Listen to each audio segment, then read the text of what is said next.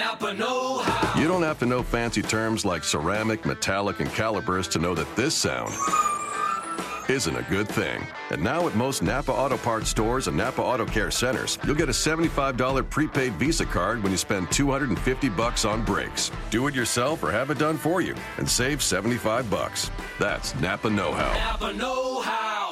At participating Napa Auto Parts stores and Napa Auto Care centers. Exclusions apply. Offer ends 531.19. And sit down.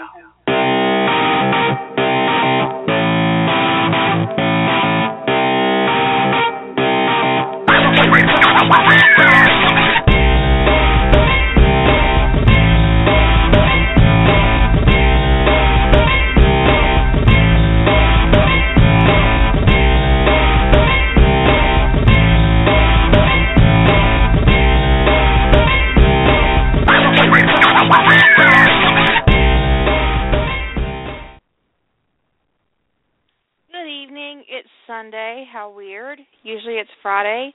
Friday was very hectic for me and um I just uh didn't feel like fucking with it. So there was no radio show on Friday.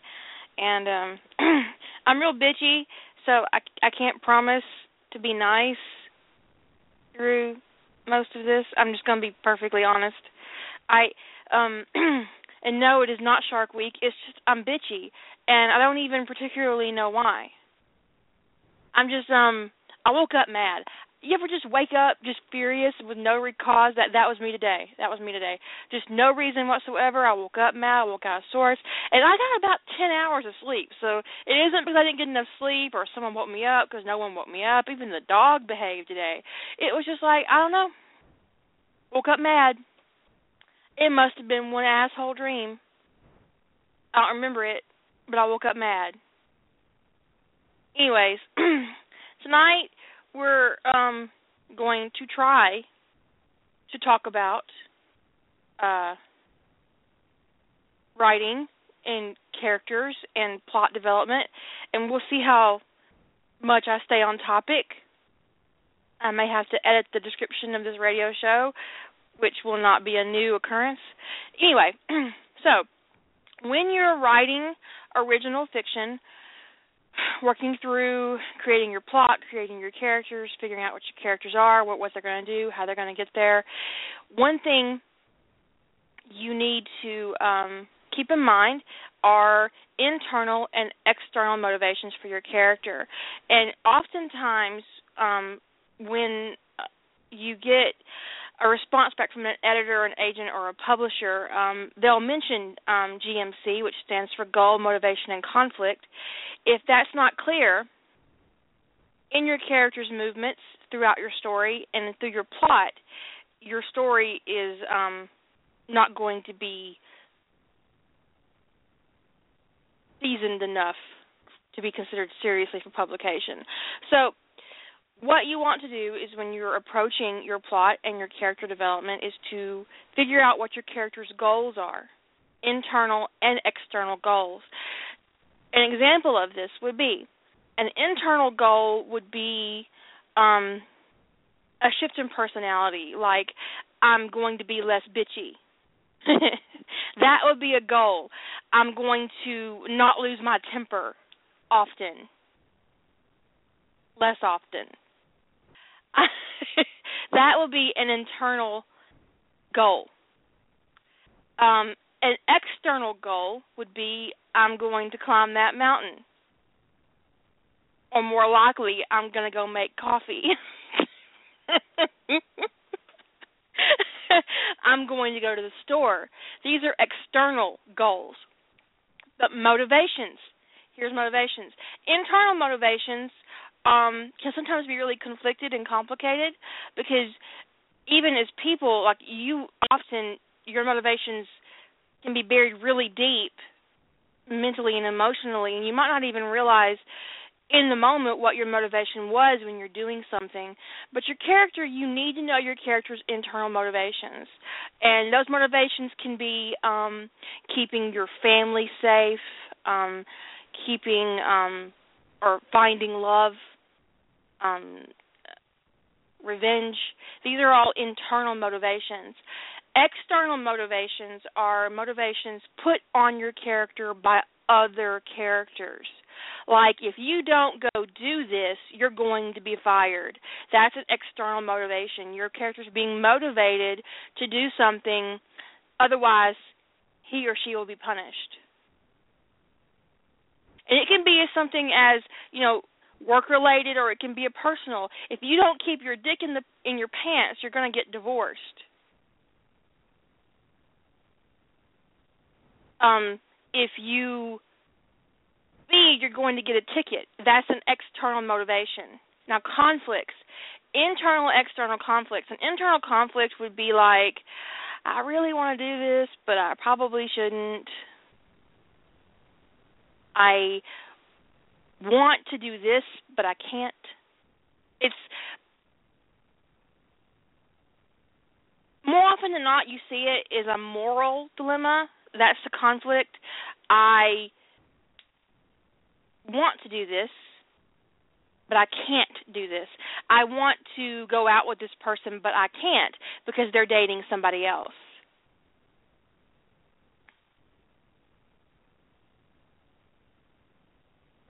I want to be the president of the United States, but somebody else is currently the president of the United States. That's an internal, that's an external conflict, maybe. You know, motivations external conflict is usually inflicted on your character by the antagonist. Uh, mm, I would have to do with morons if I was the president of the United States. So I don't actually literally want to be the president of the United States. I was making an example, a poor one. I actually want to be the empress of the free world. That way I can hire people to do that shit for me. I want to be a pampered empress of the free world. That's right. That's right. Anyways, so when you're moving through your goals and your relations and your conflicts for your characters, this will impact your plot. And in your plot, you have external and internal plot movements, whether you're aware of it or not.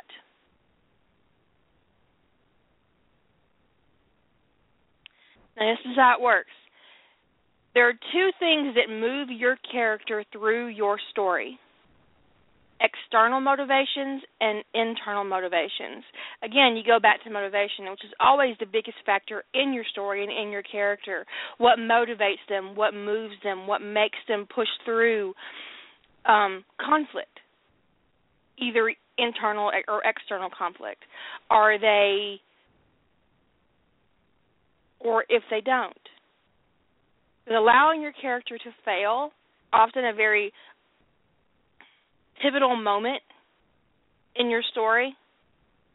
What what happens if they don't win the day?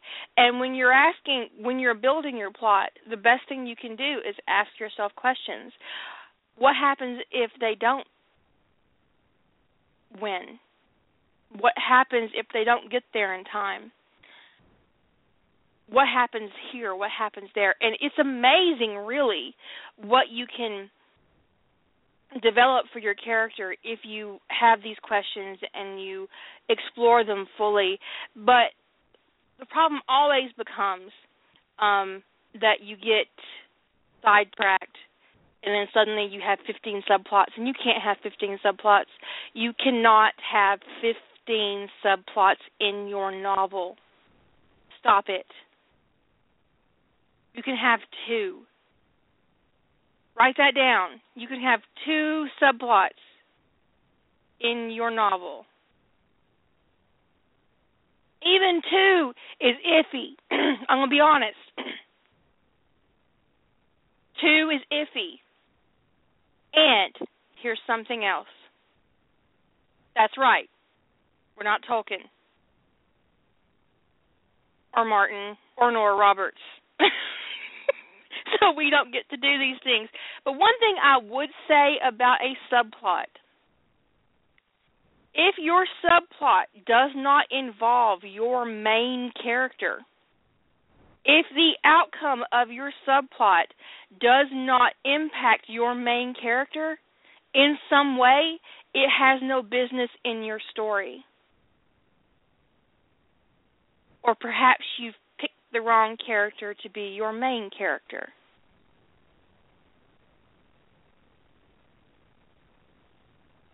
So you can't have 15 subplots in your story. You can have two, and they should both impact in some way on your main character. A subplot is not a scene. Your main character doesn't have to be in every single scene of your novel unless you're writing in first person and that's a whole other matter altogether. But a subplot is a dual theme that runs the length of your novel.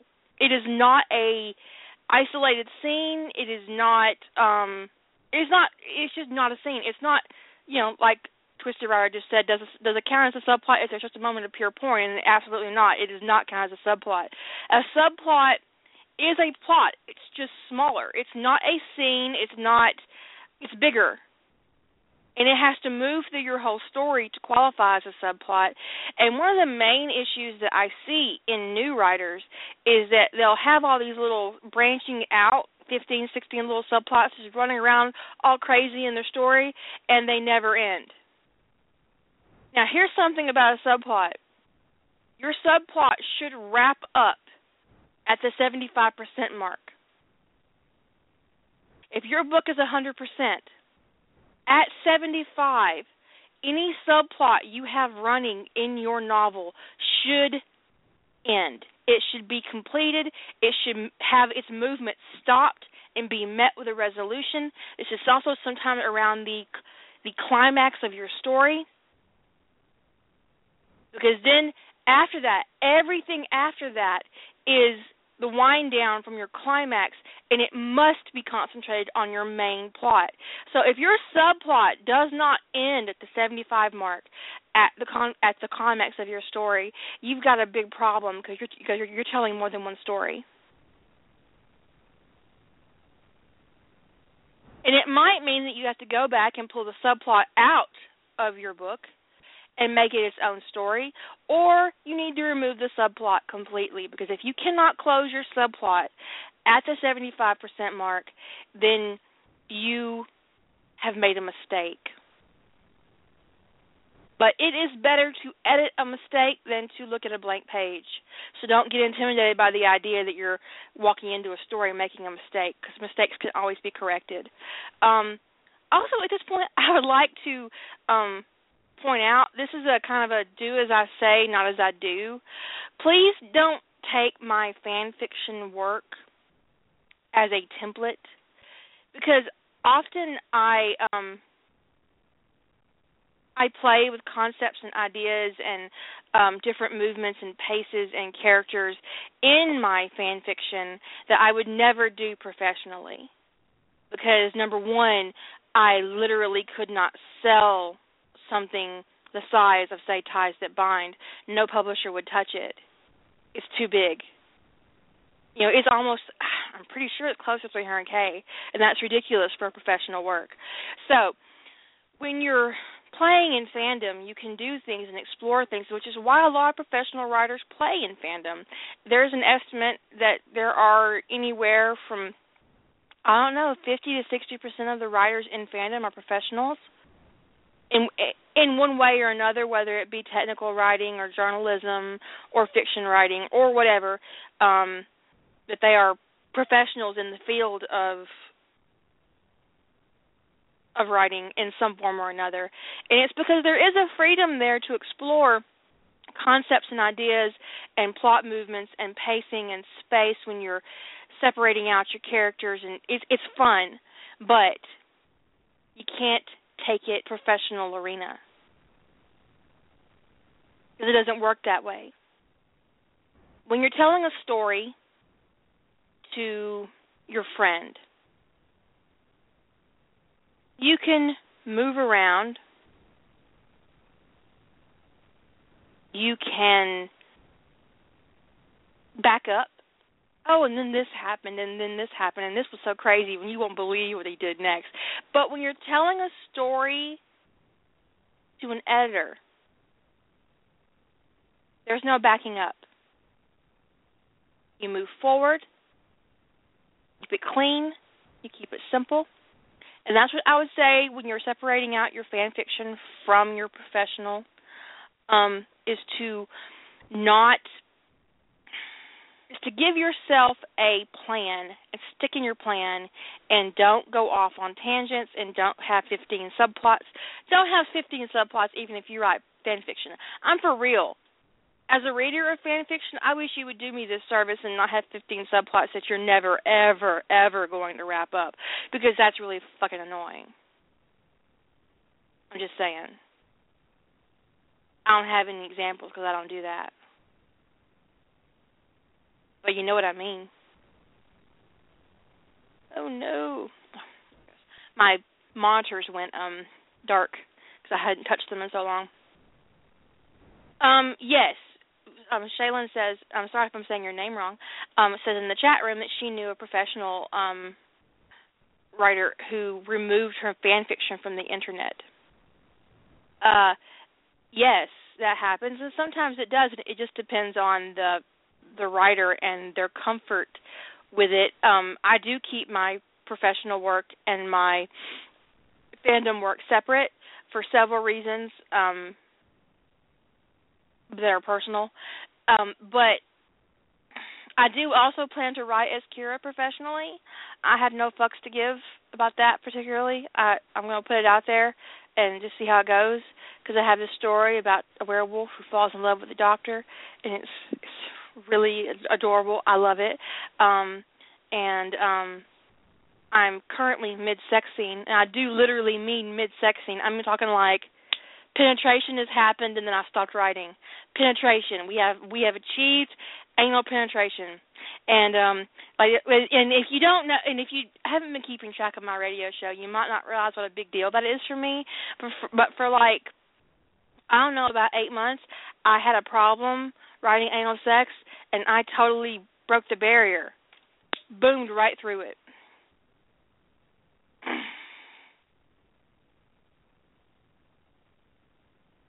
Um, Twisted Writer asked me a question in the chat room, and I need you to rephrase it because I'm not sure what you mean. but but there is going to be nodding, Azure. Yes, there is, and um, so it's it, it is like he's balls deep currently. Um, it is Hot Doctor, and I'm looking forward. And I'm I'm really you know I'm I'm getting it back. It's it's coming back, but we're not going to discuss why it was gone because then it might go away again, and I don't want to go there ever again. So we're not going to bring it up anymore. Anyways, I am going to put out an original story as Kara because I don't care. Um,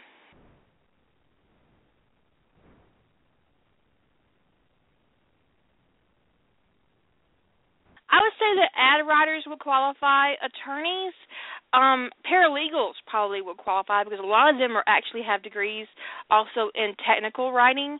But what I mean by writers, um, professionally, mostly I would say it's fiction and um, maybe journalists and technical writers. You would b- not believe how many technical writers there are in the world and what they do for us, and those all those readmes that we don't actually read. Yeah, there's some there's some poor lady in a cubicle somewhere writing that shit, and we're not ever going to read it. Now, I'm not trying to guilt you because I don't read readmes either, and I'm not gonna. But you know how when you get a program and there's a readme attached to it? Well, some somebody had to write that shit, and that, and that's what technical writers get paid for, to write readmes for programs and um, you know, and practically every program that that, that leaves uh a tech company has a README attached to it, and it can be anywhere from a few pages to a few thousand pages. And some writer out there got paid to do that. I appreciate their perseverance. I'm still not going to read their README, even though it literally says "README" on it. Julie says I have have written so many README files. See.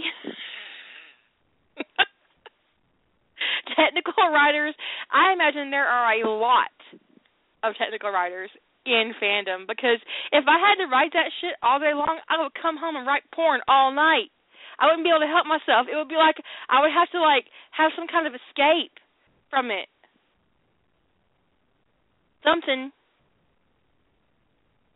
But um I you know, you meet all kinds of professionals in fandom. So I'm not just saying that those are the only kinds you're going to encounter. I'm just saying that's what I've encountered, and um, it the estimates range from 40 to 75 percent, depending on who you talk to, about how many professional writers there are in fandom. I personally know six. Literally, I know six professional writers who write in fandom, and I'm not including myself. Or Lady Holder, who is also a professional writer. Indeed. Just signed her second contract. Yay! And Lady Holder says she knows three. Are you including me in that number? I didn't include you. So that's almost ten total right there that me that she and I could name. And I imagine that you also know. We also know the biggest one. Uh, I'm not sure if she still has fan fiction in fandom, but we're not gonna bring her up because um there might be bashing in my chat room. Um I won't do that. but um there are some Stargate fan um Stargate big name fans who transferred over into um the professional arena um, Xanth, who still publishes fan fiction, is also self-publishing, um, doing very well. It's really awesome. So, just between me and Lady Holder, we could point out ten professional, ten professional writers in fandom. I would never do such. I would never point them out, but I know them, and that's what we are talking about. Is like when you know. So. Mm,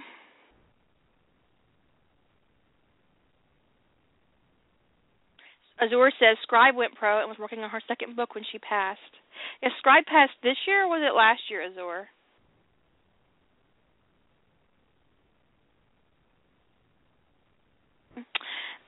She'll answer me in chat in a second. Um,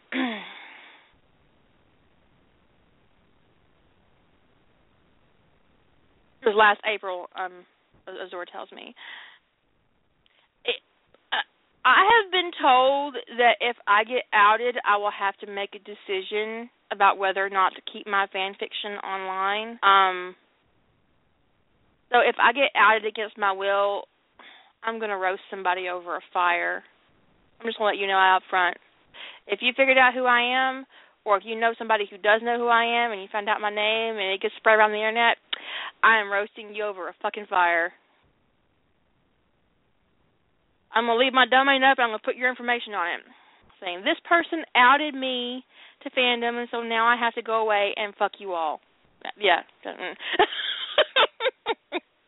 no, I mean, you know, it's just because professionally you have to make decisions and choices about your marketability, your um, reputation, your um, ability to sell to a professional company and um because publishers publishers can be very very very but you know what though? I have i will say this. Um if E.L. James did anything for writers it was she's kind of broke the barrier on that whole fan fiction thing. And a lot of publishers are backing off on their stance about letting people in their stable of of writers write um write fan fiction. Because for a while there they were really oh no you can't do that. You can't be associated with it. Don't even look at it. Don't look at it. Don't read it. If there's been fan fiction being written about you ignore it. Ignore it. Ignore it. Ignore it. And then E.L. James sold a million made several million dollars and surpassed Harry Potter in sales. And then suddenly they were like oh well a hundred million copies of Fifty Shades of Grey, yes. And then suddenly they were like, "Oh, well, maybe fan fiction isn't so bad." Cause so yeah, there there is a gradual shift. I will say this that there's been a gradual shift in in how that's treated, and um maybe there'll come a day when um my um the people who um would have a problem with that would be like, okay, you know what? It'll be fine. Don't don't worry about it.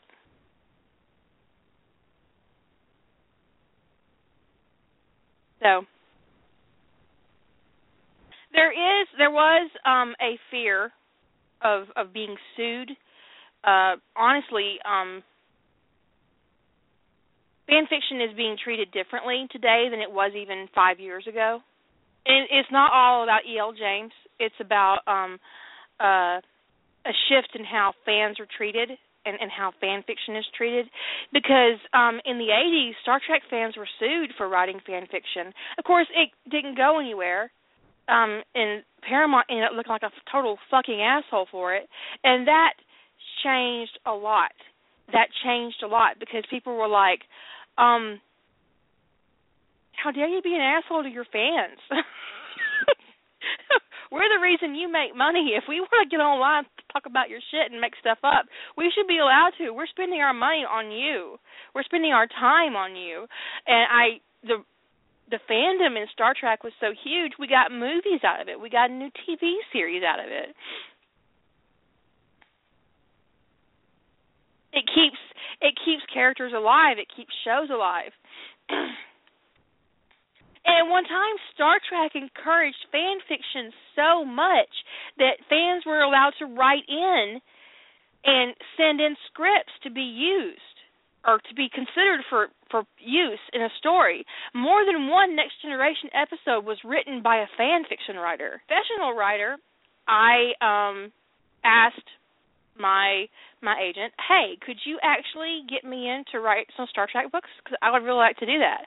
And there is actually a whole process you can go through if you're professionally published, where you can write legit fan fiction under the Star Trek brand. You have to follow certain rules and guidelines because you can't have Kirk and Spock getting it on. But um, you, I mean, there are those books are written by people like you and me. They just have a professional in. And my agent and I um I considered doing a treatment and doing a synopsis and um but then I, I got kind of intimidated and didn't do it and I kind of regret it because wouldn't it be awesome if I'd actually published a Star Trek book?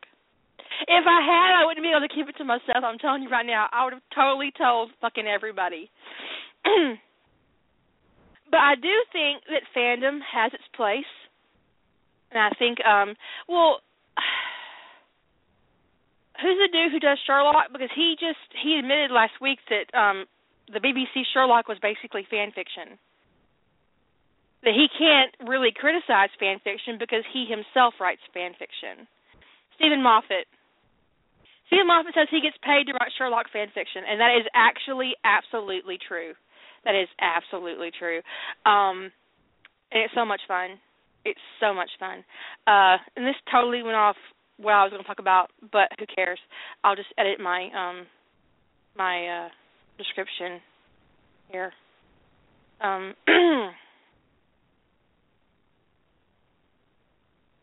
Lady Hello. Holder, you're on the air. Hello, what are you doing? Hello.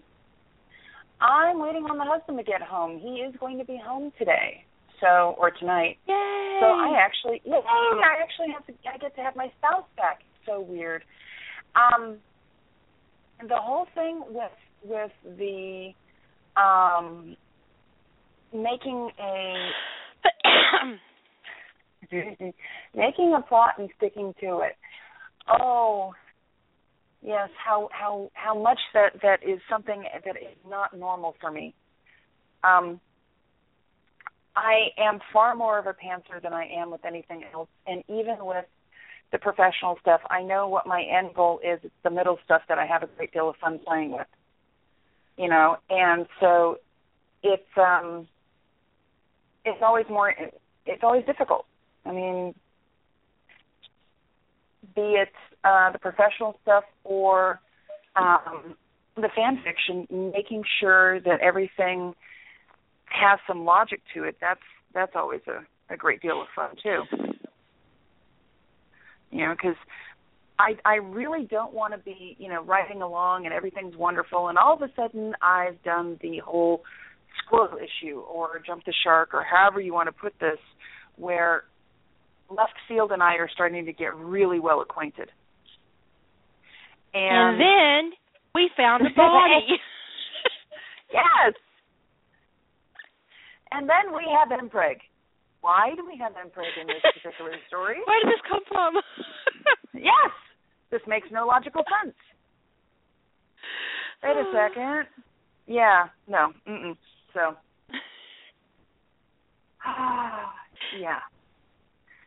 Just all sorts of weird things. You know. Um I guess the the the biggest thing for me with with any of the the whole you know actually you know trying to keep a structure and everything. Um when i bother to write anything down it's very loose. There are certain goals that need to be met. And that's that's about as close as i come. Um as far as the whole fan fiction professional writer routine i've been lucky. Um my publisher knew exactly who I was beforehand. Uh, from from what I understand, you know they're they're well aware of of who and what I am and why I or what I write as Lady Halder. Now, there's nothing to say that as or if I ever go to another publisher, you know, would they be as willing to um be well, frankly, indulgent you know, I don't know. Uh, that's something that you know may or may not happen. I'm going to ignore Azure. It's just really so much easier. Yeah. I'm sorry. I've been holding it in for like five minutes. Ever since I accidentally shipped Moffat and Caddis. I'm just ever, ever how you say his name. Moffat? Yes. oh, bouncing bunnies. anyways, anyways, I early in um in my writing life, I uh mm-hmm. I had that and then syndrome, and then and then and then and we were talking uh-huh. last week or week before last about Lord of the Rings and how um uh-huh. Re- Return of the King had like six endings. uh huh. It did. It, and and really, I think Harry apparently what made Potter had one too many. Well, yeah, and apparently the thing with with the endings on the movie is they eat, they cut some out. There was I know, that, right? didn't actually make it. So you know, No, there were like that, six or seven endings in the book. There were like three Oh, in the movie. Um, because you didn't even get to see the the scourge of the Shi of the Shire, and um, I was like, could, could, could we have one more ending? Really? Could we have one more? One more, please, one more. Yes. Well, apparently they they alluded to the the, the scouring of the Shire in the scene of Galadriel. Um, uh, da, da, da, da, at somewhere towards the end, like the last forty-five minutes of fellowship with with Galadriel. Um, they they mention you know well, in the they, book, they see the. Sourman, Sourman, Sourpuss, Sourpuss, Sourpuss. and um that that evil half-ass wizard who had um the king of Rohan under his spell.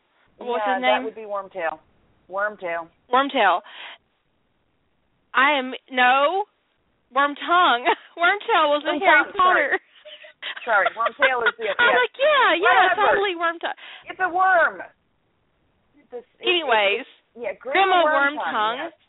and Sourpuss go to the Shire because they can't pick on anybody their own size.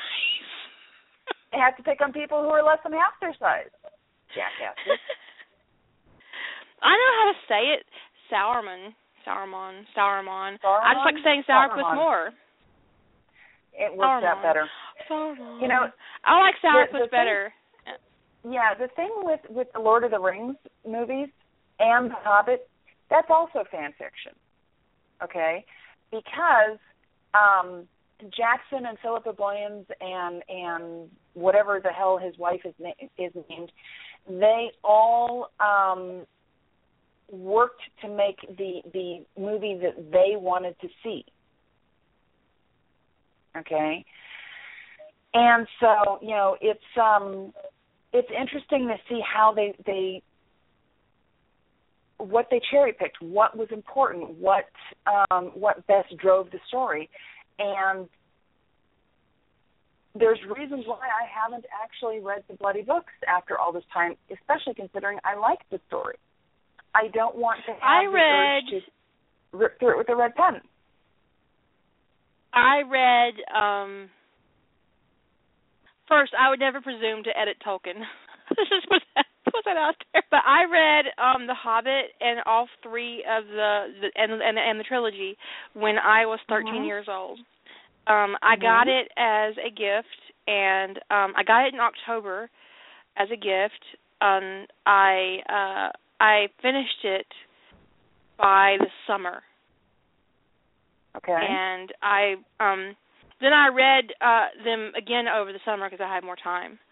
But um and then I Mhm. have never read them again. Huh. I would never edit J.K. Rowling either. And while I would have written Harry Potter differently, it's she wrote it, so I would never Mhm. um presume to um to tell her about herself, even um, even in absentia. Um, oh, J.K., I can't believe you use this word here. Shame on you. yes. Joanne, what were you thinking? But then, you know, I think in some ways fan fiction is a is a um is kind of like that. You're saying, "Oh, well, I didn't, you know, you're you had a lot of potential, but I think I would do that a little bit differently. So I'm gonna go get over here on Archive of Our Own and do that. Mhm. Your story had potential, There's there's but I really feel like you made a mistake, and all those dwarves shouldn't have died. Oh my god, that pisses me off. Don't remind me. Damn it. Yes, and your poor mother who will never ever watch the movies if if you have anything to do with it. Well, she asked because she said that the digital copy is hitting Amazon next week, um, on Mhm. Tuesday, I think, and uh she had watched um the first two um because I had bought Mhm. them for uh research purposes, and, and they were in Yeah. my Amazon account, and um Uh-huh. she uh um was like, uh, I I think we I think we should buy it just to complete our collection. I said, well, if we buy it, you're going to end up watching it, and you can't watch it in Uh-huh. public because I watched the last ten minutes on YouTube and cried like a baby. No, I said, Mama, I was like ugly crying. It was ugly. I was like, Mhm. I was a mess. I was a mess. I remember Yeah. reading The Hobbit as a very young woman, as a thirteen-year-old. Uh, yes, a young woman. Mhm. But um, and sob. I was The Hobbit tore me up. I'm not gonna lie. I always, I never could figure out why Fili had to die too. He could have had the same amount of of impact and angst if he had killed Thorin and Kili Mhm. and left Fili alive. As a writer, looking at the context of the book and the movement and the characters, I would have. If I go, if if I, if I went into it knowing that Thorin would never be king, I would have killed Thorin and Kili, and Fili would have lived. Yeah. But I wouldn't have wrote that see that. story because in my story they all would have lived and Thorin would have been fucking king under the mountain, as you might have noticed in my Hobbit works in progress. Yes, and I'm very happy But I'm just those Hobbit saying works in that- progress.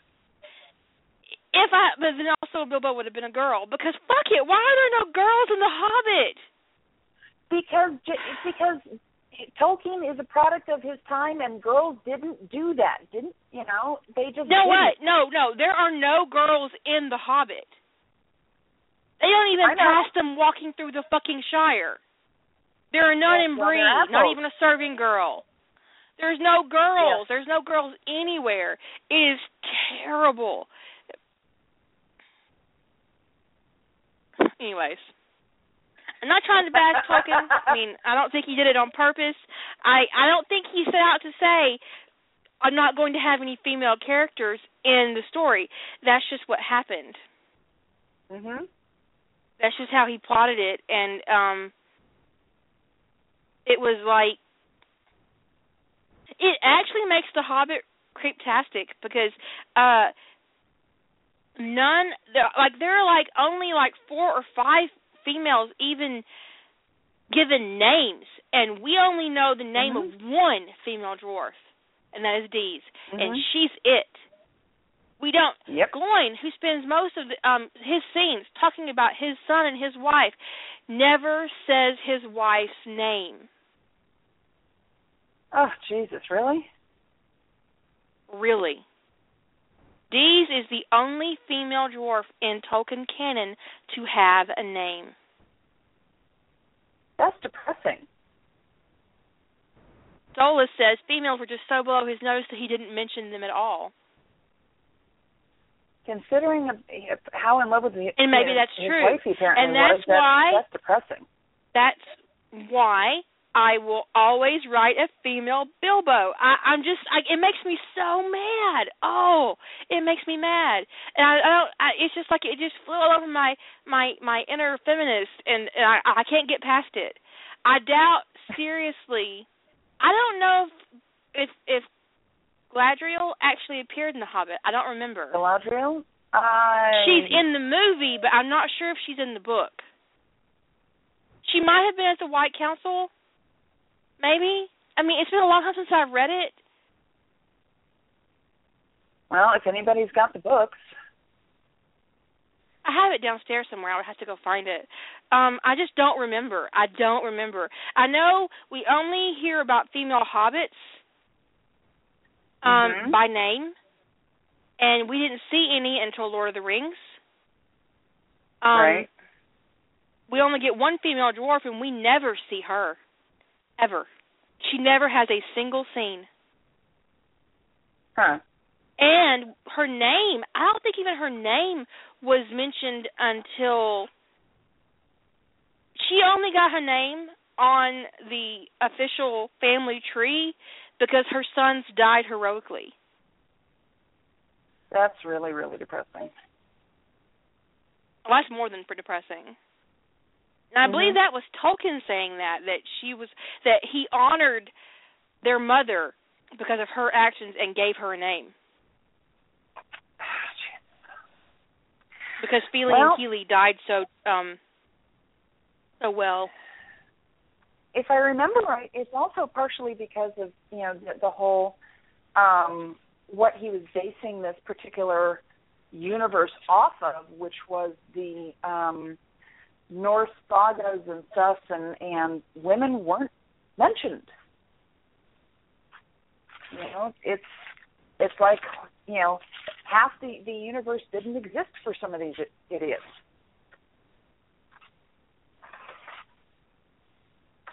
Yeah, and that's I mean it's it's a depressing thing to think about, but it is you know unfortunately true. You know they they didn't see women as valuable, and we're still still dealing with that particular infection. So okay.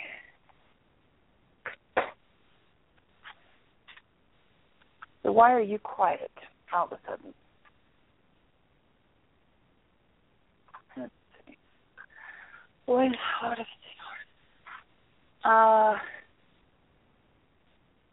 There's an article on slate.com that was written in 2013 that says we don't need women in the Hobbit. what? It's actually titled that. It's actually Oh. titled We Don't Need Women in the Hobbit. Oh my god, really? Oh, and here's a here's a quote. Tolkien seems to have wiped women off the face of Middle Earth. Lovely.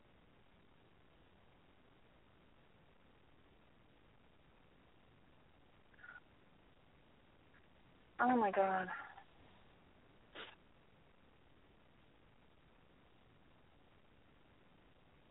He's actually complaining about the placement of Gladriel in The Hobbit. He says it's mostly like feels like it's checking it's the checking of a box. Well, and it reminded me that a lot of what? I want in popular culture is not mandatory rainbow coalitions and gender balance in every single movie and television show, but more movies and shows that are about women and people of color, and a sense that those movies aren't shows aren't the only for women, aren't only for the women and people of color color depicted in them. Ugh. I'll put this article up in the chat room and I'll put it on the um uh Jay I think put it up Yeah. the okay. link to Thank it. you, Julie. Um, I will put it in the uh, description.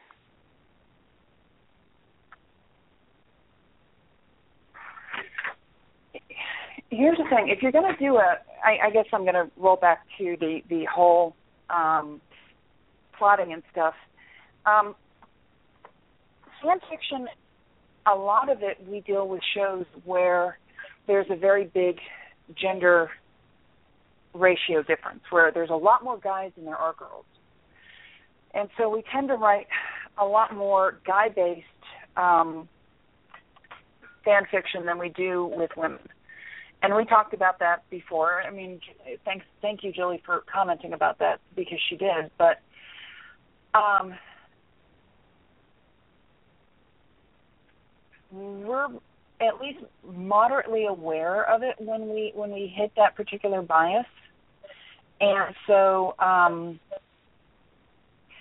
including women doesn't seem like a, a token anything. It just seems like well it's a little bit weird to realize that there are no women in you know all of these various places that people go you know why why are there not women you know it it's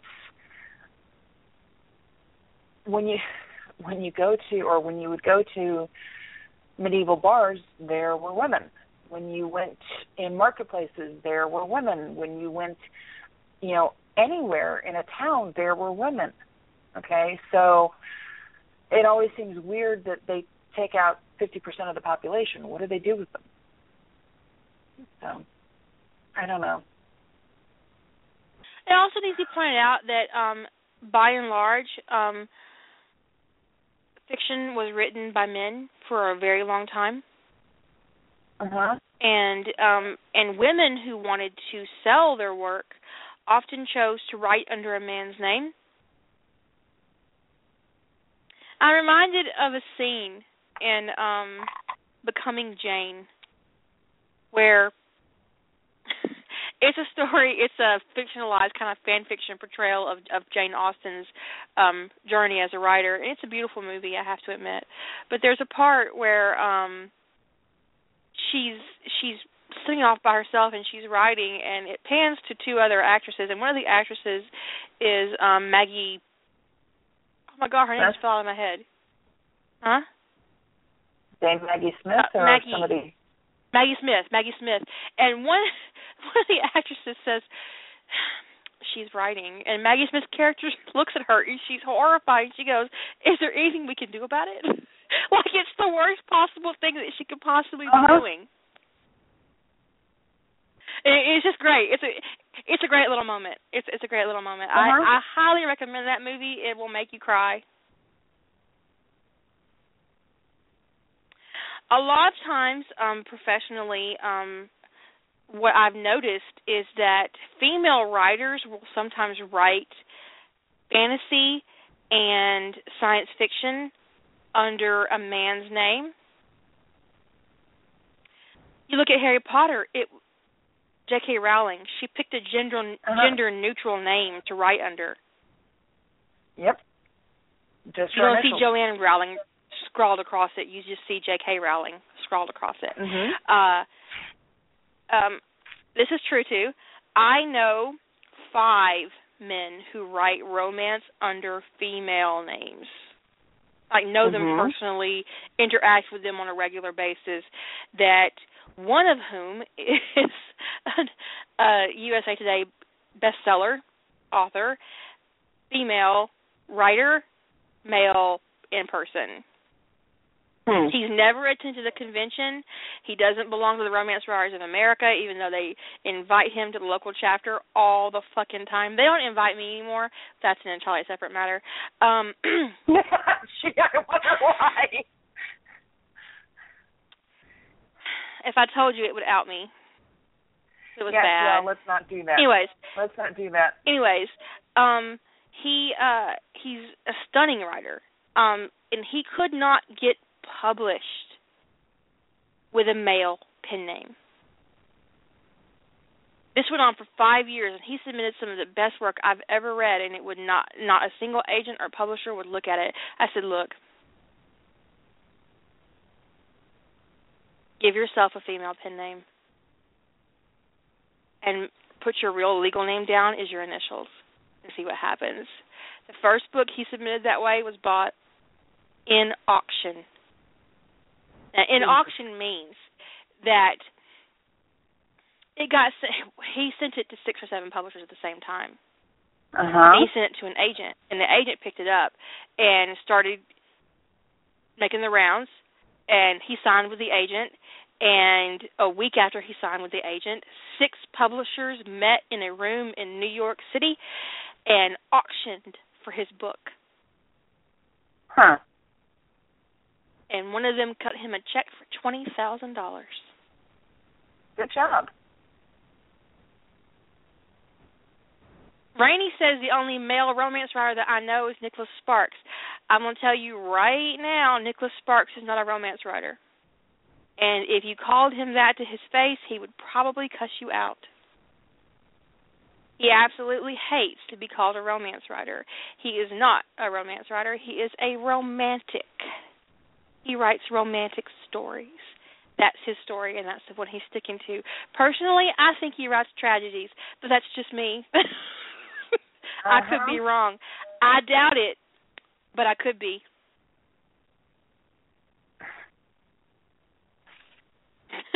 Yeah.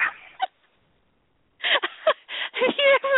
I vowed to myself to stop reading his books, and I'm not going to watch his fucking movies. And one night, I'm flipping through the channels, and I say, "Oh, Richard Gere," and I love Richard Gere. I don't care. I love Richard Gere, and so I'm watching Richard Gere, and I look Diane Lane, and she pretty, and I'm, and I'm really enjoying myself. And then, and then, and then the moment happened. I'm like, oh my god, damn it, is this a fucking Nicholas Sparks movie? And so I ran over and I looked it up, and it fucking was a fucking Nicholas ah, Sparks ah, movie. Ah, it was Nights in Roseanne or Rohan or Rohance, whatever.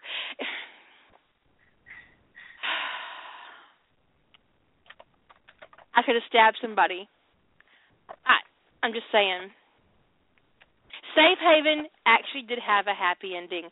I was really surprised by Safe Haven. I watched it on Netflix. I was like, "What, really?" I mean, it was also kind of tragic because then you realize that what you realized, Jade, you've you've read it, you know, you know what I'm talking about, Jade. And it was oh, that's so sad and pitiful. But, oh, it's oh, oh, love, pure love. So I actually recommend Safe Haven, um, but be prepared to cry a little at the end, just a little, Mm-mm. not a lot, just just a little. But um, it's a it's a good cry. It's like a Steel Magnolias kind of cry. No, that movie's horrifying too. Thanks. I. Steel Magnolias. When I want to cry, that's what I watch. And as a woman, you understand that need to cry sometimes, right? Um, when I want to cry, Mhm. I watch Steel Magnolias. I don't make it past. I don't even make it to the funeral. See, if I want to, if I want a tearjerker of a movie for me, I'll go watch Last of the Mohicans. For God's sake, that one's more. Oh my yeah. God, I cannot oh, own. Oh God, Last of the Mohicans tears my heart out. Oh, I'll come for Does you. me too. Okay, I'll be here waiting. Yes. Yes. Talk about ripping out your goddamn heart. Survive. I'll come for you. Okay. Yes. Yes. Don't, the whole don't take too long. Horrible. God. And then and then when he falls in the waterfall and she jumps after him, Mhm. or does he fall first? Who falls first? I don't know, but it's terrible. It's so terrible. I can't even think about. I'm actually tearing up just thinking about it. Oh, now Jade says Armageddon, and that is no. Yes. That's another one. When she calls him daddy, when she calls him daddy and says no, it's just my heart's broken. Just boom, crack. It's just cracked down the middle, and I'm I'm done. Mhm. Yep. Total, total heartbreaker right there. But you know, in in one of those horrible ways, I mean, it's it's a complete and utter um, guy movie that I really enjoy. But they did it right. You know, they actually did pretty good on that one. Um, hmm. What's another good Hmm. one that that the husband Claire says if she wants to cry, up- I read. Yes. the husband tears up over um Titanic. And one of the books that actually got me to to muffle a sob was Master Harper of Pern. Really? Hmm. When Robinton died? Oh hell yeah. uh, Okay, Deep Deep Impact. Impact is a, yeah. I, I, I don't. Deep Impact is pitiful. Mhm. You don't feel like you won in in Deep Impact. It was pitiful. You didn't. Huma- humanity just kind of made it through by the skin of our bloody teeth. I cannot. well, I've watched Saving Private Ryan once. I will never watch it again. It ruined me. Schindler's List ruined me too. Uh, can't even go there. Saving Private Ryan gives my dad flashbacks. I'll think I'll pass on that one. You know, Um, and and never. You're absolutely right. If you want to bawl and you're, um, if you want to cry like a baby and you're a Stargate fan, there is no better story in fandom than freedom's just another word for nothing left to lose. another to word lose. for nothing left to lose. And yes. if you oh if you want to cry you go read that you go read that because not only Yep. is it actually one of the most beautiful pieces of fiction I've ever read it is the Mhm. best story in Stargate fandom bar none Hands down, forever and always, it will be. That's it. Done.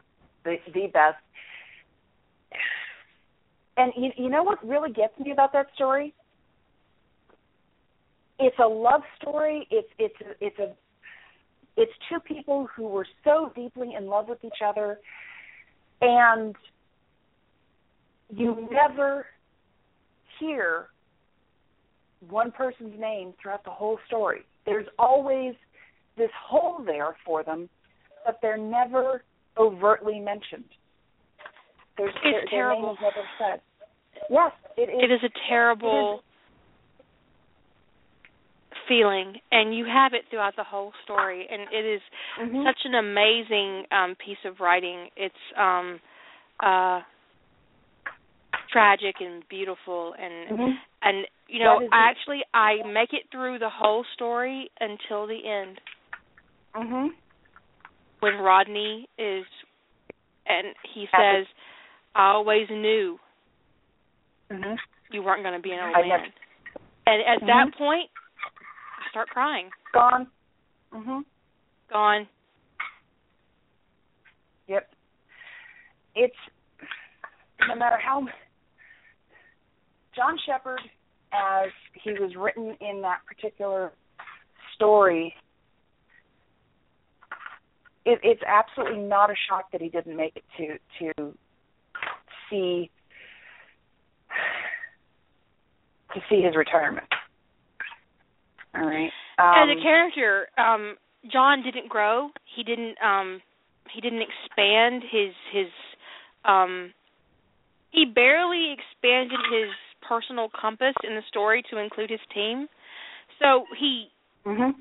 He went into the series having very little to live for and by the end of the series he still had very little to almost nothing to live for um Mhm. there was no romantic connection for him. He wasn't connected to his family. His father had died. Him and his brother weren't on good terms. Um so in that last scene that we get of John and the team on Atlantis and they're under the Golden Gate Bridge and uh there's Rodney was that Barbie and, and he's telling her that she's all he needs. Oh yeah, bullshit. And there's No. John standing by himself. Yeah. I just And I think that probably is the biggest slap in the face mhm. that a writer ever gave me. I put that right up there, the final scene in Star uh, in Farscape before the Peacekeeper Wars, when you know what fucking Mhm. happens. You all know what Oh happened. yeah. We know. Motherfuckers. Oh, okay. oh, I burst into tears because I knew it was. Now, see, that wasn't their fault. It wasn't the writer's fault. It wasn't the cast's fault. They they went they went into They that, did that- not that know. season. No, they went into that season and filming of that last episode, thinking everything was kosher. That they had another season. Bastards. They did not tell them that they were canceling Farscape until that episode was in the can. So you can't blame the writers or the actors or the producers or anybody else involved except for the people who were paying the bills and said, "Okay, fuck you, you're canceled." And we knew going into that mo- to to that last episode that it was going to be our last episode, right? And it was beautiful. And he was asking her to marry him, and there was going to be a baby, and she said yes, and it was like, yeah. And then aliens blew them up. And I was like, and I can't be the only person who actually literally burst into tears because I was No, like, what the think- fuck is this? What the I fuck is this shit? What am I supposed to do with this? Mhm. I'm absolutely not surprised that there was a letter writing campaign and all hell was was raised and you know we we are going to make this work type thing. They did it, you know. Um, But then we got, then we got Peacekeeper Uh-huh. Wars, and everything was right and everything was beautiful. But then Dargo died, and that was some bullshit. yes, Dargo is is Dargo's death was definitely bullshit. Um, original Genesis comments: McKay has needs upon uh, upon needs that no woman or even lover could hope to meet because he's too intellectually driven. That was taking him out of character to a ridiculous degree. Um, I like to think that at that point McKay was still pussy blind, yeah. Um, um, because he was thinking with his dick, he was thinking with his Oh, little okay. head instead of his big head. He would have eventually got over that. That especially first time she asked him to do something against the the um the best interests of of you know Atlantis. That would have gone over badly.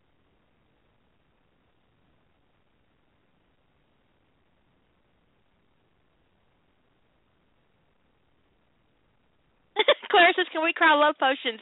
Yes, we can. I cut the epilogue Mhm. out of my um book seven. Yes, didn't yeah. I'm not kidding. mentioned that. I took an exacto knife and cut the ending of book seven. There is no epilogue in my copy of the Deathly Hallows. And my niece, who was at my house one day and picked up mine to read, um, mine ended differently than hers, and she brings it to me and she says, "You need to fix my copy of this like you fixed yours." And my sister was like, "What are you talking about?" I said, "I, I cut the epilogue out." She said, "Why would you do that?" I said, "Because it's trash and it does, it's not real. It didn't happen." My my niece is like, "Yeah, it didn't happen." I'm writing with my niece niece. a story. Um, Mhm. Phoenix is for my niece. She asked for it. Uh, I do want to warn phenomenal. you in advance that some of thank you.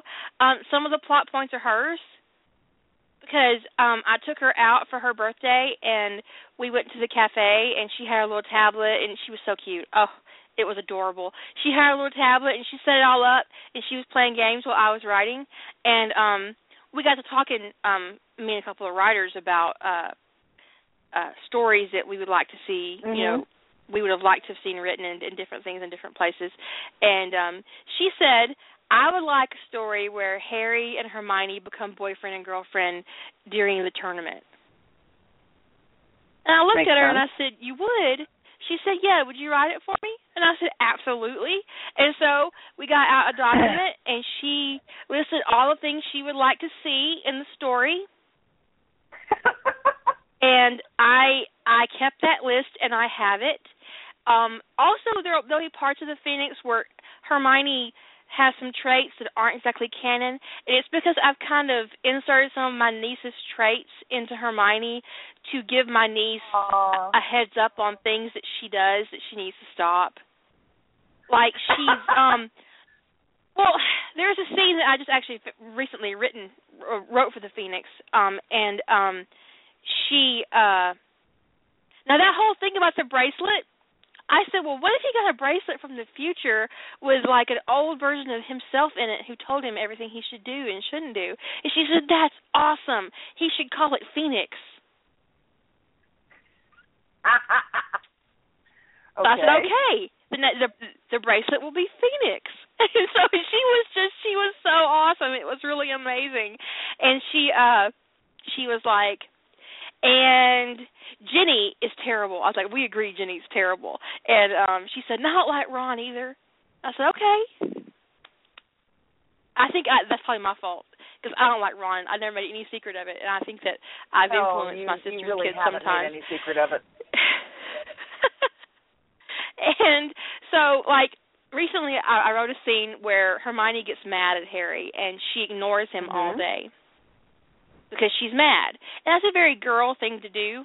And my niece is like super famous for it in my family. If she gets mad at you, Uh-huh. she will ignore you, sometimes for days. And so I put that in there to kind of give her, oh, you need to don't be such an asshole because this can come back to bite you. Really? So there's lots of things elements in the phoenix that are kind of lessons little moral lessons for my niece because I'm writing the book for her and i'm sharing it with you guys just because so yeah yeah. I think it's great. and it will stay members only um phoenix will stay members only um because i don't want my niece googling part of it and finding my gay porn Oh God, no. Yeah, let's pass that. Yeah. She knows better than to visit my professional name, but she's also very smart. Uh huh. I don't want her stumbling across Phoenix on Kira and um going, "Oh, what is it? Oh, what is that?" I would get a phone call. Aunt Kira, what the fuck is this? But she wouldn't say fuck. She might, depending on how shocked she was. Yes. Why Yes, is let's- let's why is. John doing that to Rodney? Oh Jesus. Oh. Oh my. Uh huh. Wow. Twisted Writer says, "Does this mean you mean that you have to hang out with your niece to get more story?" No, she gave me all the plot points she wanted. I have already plotted the entire story. Um, I actually have about 20k that I've written that's not available on the site because that was just an excerpt I gave you guys just because. Um, so I think that um, to make it uh, within her range of reading, that it won't be much bigger than a maybe. It might be 200k total, maybe.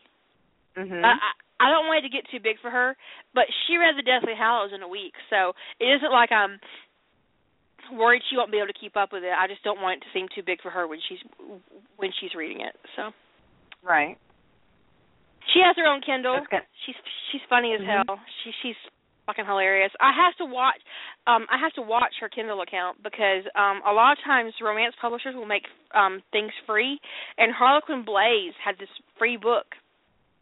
And Harlequin Oh. Blaze Blaze is the erotica line for Harlequin. Oh. and they had a free book. And so I have her email account attached to my own. I get a copy of all her emails.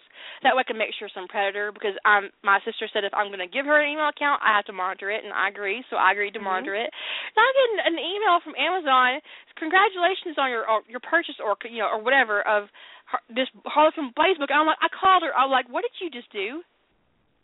And she was like, "Um uh I said, "You give your Kindle to your mother right now, and put her on the phone." And I put, and she, my sister was like, "What?" And she said, "Your daughter just downloaded porn." what? No, she was on Amazon. I said, "Yeah, Amazon sells porn." Lots of it. she went, "Oh my Thank god." you. She said, "What is it?" I said, "It's a Harlequin Blaze." She says, "I love those books." Oh my god! I can't believe you downloaded this book. Uh huh. Then she did go over to her own Kindle and download it for herself because it was free. But um yeah, so I have to watch her. She would definitely Google um if she thought that it was available online, if she realized it was available online, she would definitely Google. Mhm. Um you're Oh. right, at least it wasn't the Dino erotica. That that's a Small favors. small favorite. Yeah. Oh man. Anyways, yeah. So, but this isn't the only story I'm I'm writing for um a member of my family. Um Mhm. I'm also um writing a YA project for my nephew nephew for Padawan. Um and I'm probably I'm not sure what I'm going to do with that or how I'm going to publish it, but I will probably let you guys know when I do cuz it's going to be under a different pen name since it'll be YA and I've I, I've never done YA before and it is original. Um I think so, I I remember know. hearing about that, and it's quite cute. If it's the one I'm thinking of. Hmm. So yeah, that'll be a lot of fun. I like I like writing for my nieces and nephews, and I often tell them stories. Just like me and um my my Padawan, my oldest nephew, um took a road trip. We were in the car for three hours, and between leaving my mother's driveway and getting to our destination, I told him a complete story. I just pantsed the whole thing. I wish I'd recorded it because it was so much fun. And so yeah, I I told him a whole book. I guess basically in 3 mm-hmm. hours. Yeah, good.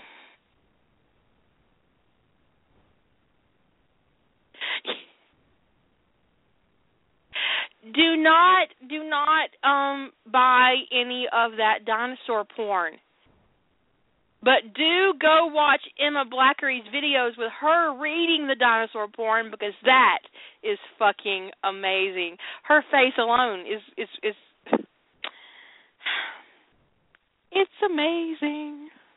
There are things out there I don't want to read or hear about.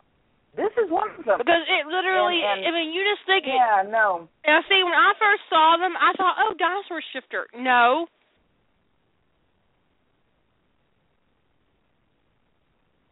You know, There's no Dino Shifter is dinosaur shifter. Oh no. There's I no dinosaur shifter. It is it is a T Rex. Now you know how the T Rex has little arms? That's the only thing I can think through the whole thing when Emma Black um Blackery is reading this shit on her YouTube channel. I just keep seeing the little T Rex with his itty bitty arms. You're just horrible.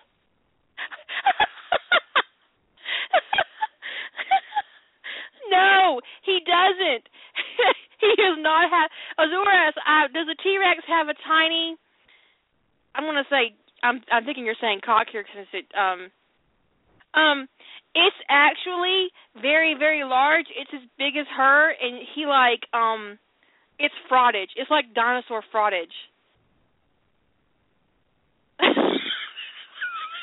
That's just nasty.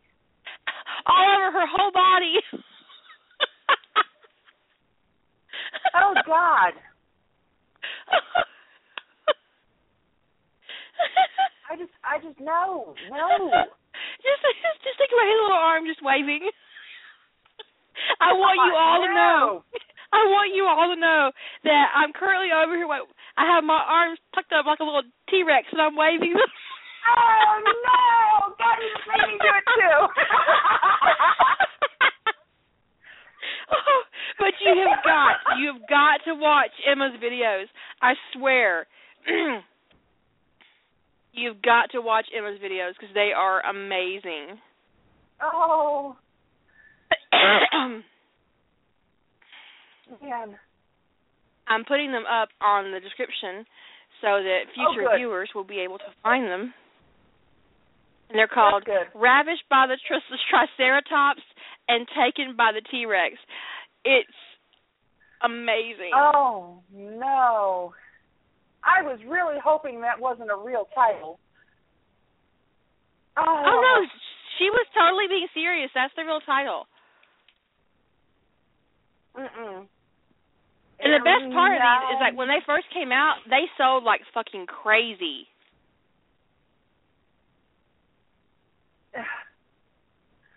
Yeah, no. I just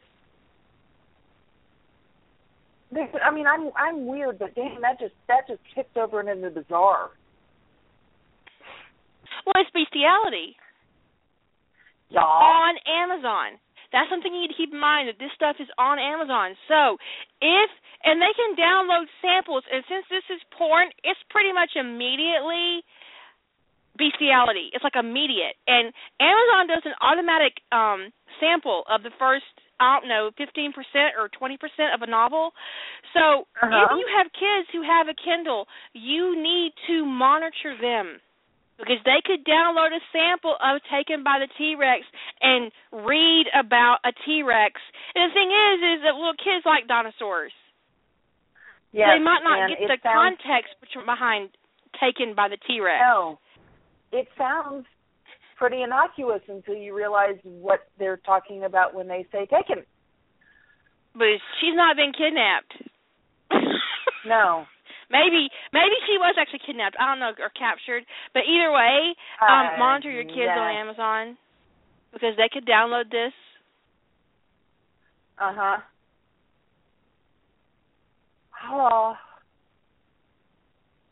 Wow. They could download a large percentage of this and since it's basically porn, it begins with porn and that isn't now granted there's lots of great stuff on Amazon, but there is a lot of porn on Amazon. So do watch your Uh-huh. kids if they have a Kindle because they can download samples. Next thing you know, mommy, what's a cock?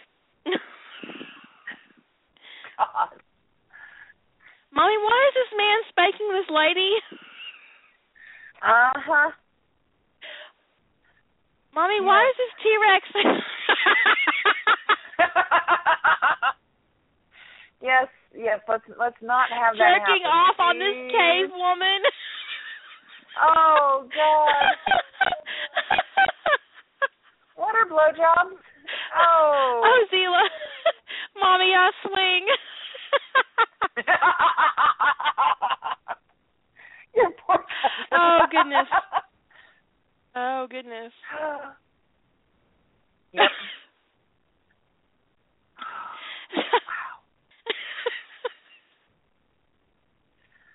Mommy, what's a purple? What is that purple, purple-headed? Um, Oh.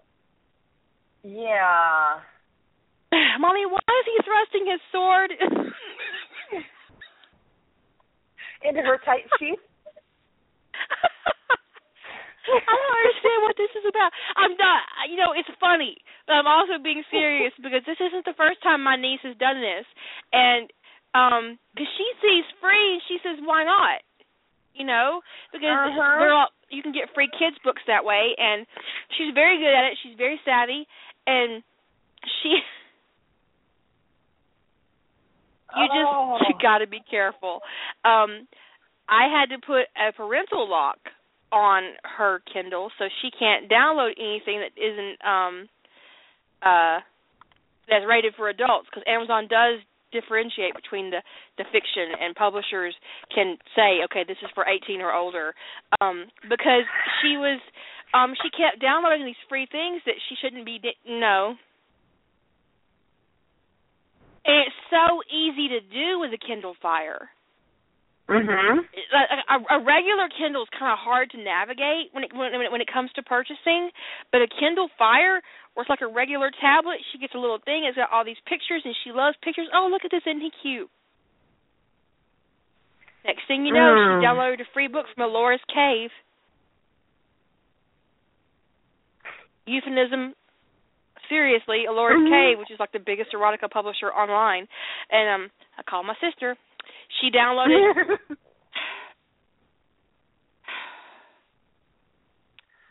she downloaded that monkey sex one. oh God. There was a book published on Ellora's Cave, and I forget what it's called. And this human woman was um captured by aliens, and they were um a primate species like us, except they didn't evolve the way it's like it was like a gay no it wasn't not gay but it was like a um it was a porn version of Planet of the Apes Oh. Oh. I'm gonna leave it at that. I didn't actually read it, so I don't know. I just remember the original cover. I I don't know what I want to. Uh uh No.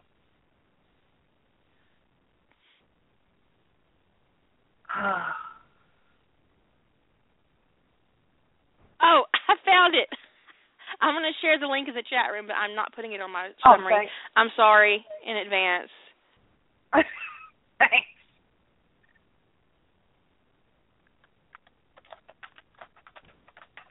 Um, and those of you who are on the podcast, if you are desperately, if you desperately want to know what I'm talking about, um, send me an email. Fill out a, a contact form, and Uh-huh. I will let you know. But I am not putting it um, in the uh, description. I'm, I'm just not going to do it. oh no, Senna, you have to click. It's not bestiality exactly. Just go ahead and click on it. It's not the, exactly. Mhm. It's just a picture, a book cover. Uh, Anyways, so yeah, my my niece clicked on that and downloaded it. Um, it has a new cover. It actually has a new cover these days, and it doesn't look quite like that anymore. And um, uh, she just um, she just clicked on it, I and I was like, oh no who no no no no. No, no, no. I called my sister. I said, "Your daughter just downloaded monkey porn. you Mhm. need to get the fucking Kindle." And then we put a we put a parental lock on it. Gee, I wonder why.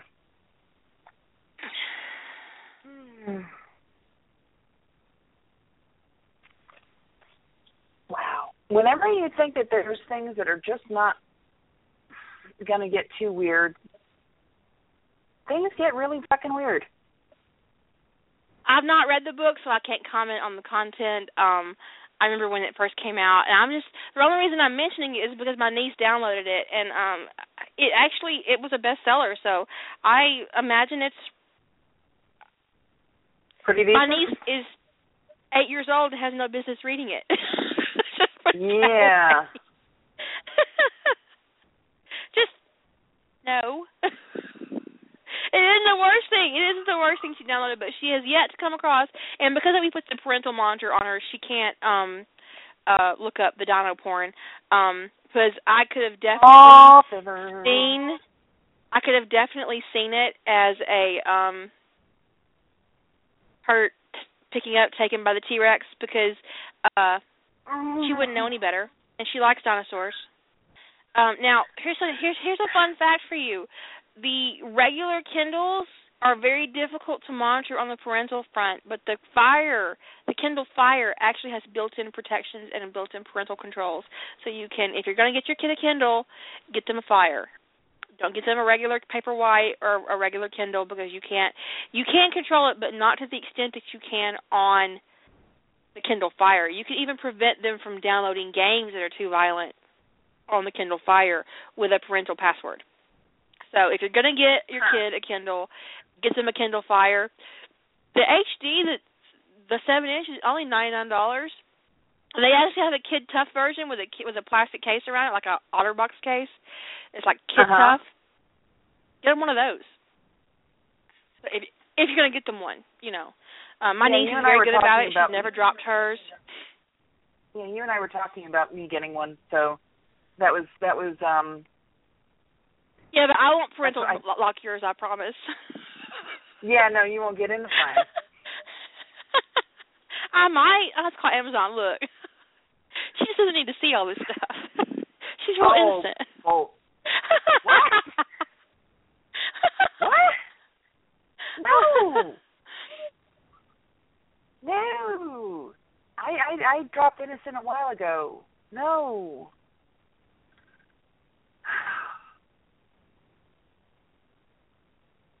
Let's see.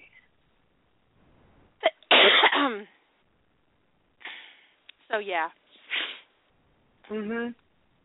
I did not have any wine. I'm not allowed to drink. Um, I did have. All favors. Here's the thing. I was at Kroger and I made a mistake. You ever make a mistake? I do. I um they had this big giant bottle Starbucks vanilla latte in the cool section, like with the milk and stuff. And I was like, "Oh, look." Opened it today. And shortly before the radio show started, I put the empty bottle in the trash. And um for the record, for the record, it was like a two liter. I mean, not two liter. Maybe I had a liter of vanilla latte in the hour leading up to the radio show. So no wine, just coffee. Uh, actually, it's espresso, which which isn't as bad as regular coffee. Most people think espresso has more caffeine in it. It's actually the exact opposite. It's just a very it's a smoother brew. Um, it's been um, mhm. it's ground really fine. It has less caffeine than Mhm. regular coffee. Yes, but the problem But is I did have a drink whole liter of liter of that. Yeah. I ain't gonna lie. I did Uh-huh. though. It was really good. It's fantastic. I highly recommend it. Starbucks vanilla espresso latte. Amazing. What's also really good, yeah, yeah, I, I, I, it was an iced coffee. What's also really good is um Bottle House makes a iced coffee. They, they make a Mhm. mocha. Fucking amazing! It's so good. Bolthouse Farms does pretty good stuff, yeah. Let's see. Um Oh writing goal hey, motivation. Um for for those of us who have multiple things open and people nibbling at us to why won't you write? Um, if you ask us that shit, you take away the motivation. Just as an FYI. you don't take away my motivation. I'm just motivated to make you unhappy. Uh huh. That might be useful. That's the truth. When someone harasses me about a story, I they make a mocha. Yes, Tempest, they make a mocha. Bottle Mhm. House. I'm pretty sure it's maybe it's Bolthouse. It's, Bolt It's in Bolthouse. like with the section with the with the with the with Bolt the um Bolthouse with the um with the fruit juices. Like they have that green tea and they have that chai, which I don't drink chai. Mhm. Gross. Um, and they have those vegetables, and they also have like a um they have a a, a chocolate that's just chocolate protein drink, and then they have a Mhm. mocha that's coffee and protein. Bolthouse, fucking amazing. So good. Mhm. It's very good. I could and oh, I could drink a whole bottle of it like in a sitting, and I don't mean a small one. I mean like a whole liter, like like like, like I did earlier. And you know what? Fuck Mhm. it. It was very good. It's Bolthouse actually, and Mm-hmm. there's the link. Bolthouse. Mhm. That is it. and It is fucking amazing. Mhm. They also have a good number of smoothies and and uh fruit juices and and stuff and I like their smoothies. Um they are very good. I just don't buy them very And often. you'll find them in the refrigerated section in your grocery store. Mhm. Um mine's usually right there by um the vegetables and stuff. They have a Mhm. little section with fruit juices and mine's usually there. I don't know where yours same would here. be. Or if they're not there, Especially Um, in Canada. I don't know. well, the the other place they might be is back with things like the orange juice, um, and the, Mhm. the, the the refrigerated juices. It's good stuff. apparently we got yeah apparently we got ot all right. So yeah there's um there's some good stuff. And i don't i i've been curious about the chime but i'm not not planning on going for it. So.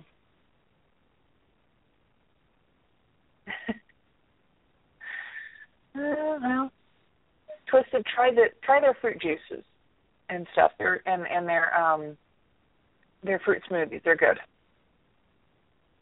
so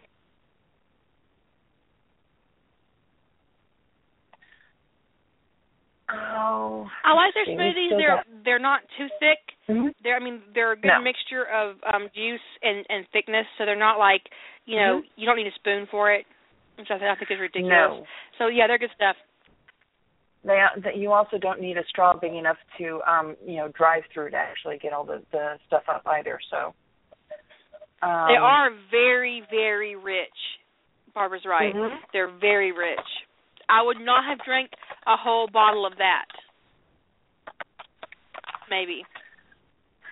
I have a bottle in my refrigerator though. Uh-huh. I bought two. I, I bought the I bought that mocha one from Bolthouse, and then I bought the Starbucks the Starbucks vanilla latte. Yeah. I have no regrets. I'll be up all night, but I have no regrets. None. Not a. Uh-huh.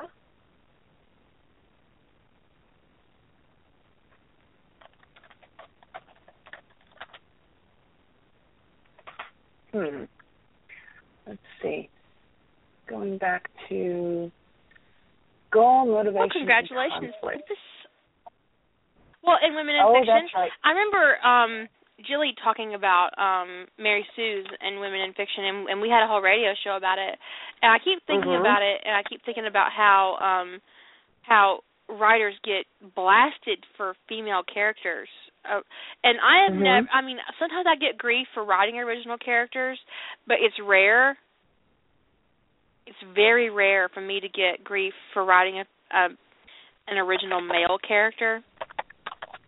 Um, but I have to wonder how they would respond to an original female character that I wrote. Um, and Hmm, honestly, I don't know. normally have to write female characters because there's a whole bunch of them that I can kind of pick from in Stargate and um Husband and play guys. with. I'm So I sorry, don't- I'm going to be being mute. Dick. Hey, that's Hi. I'm putting you guys on mute. You, should they all say hi? okay.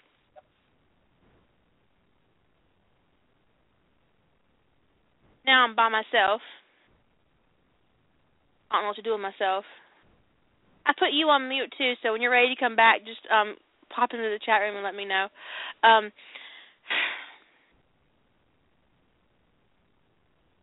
I might I might talk I I totally fucked up there. Okay. So we're talking about uh, women in fiction and um yes, Senna, call in. Talk to the Senna. I uh I have some original female characters in um Ties That Bind and um I introduced um I, I introduced them actually um in, in an excerpt that's currently on Evil Author Day. But um what I would say um is that they're few and far between in my stories and I don't know if it's because I've been um influenced by that whole Mary Sue thing or not. But after I had that radio show with Jilly, I kept thinking about it, and um, my uh, my uh, I think that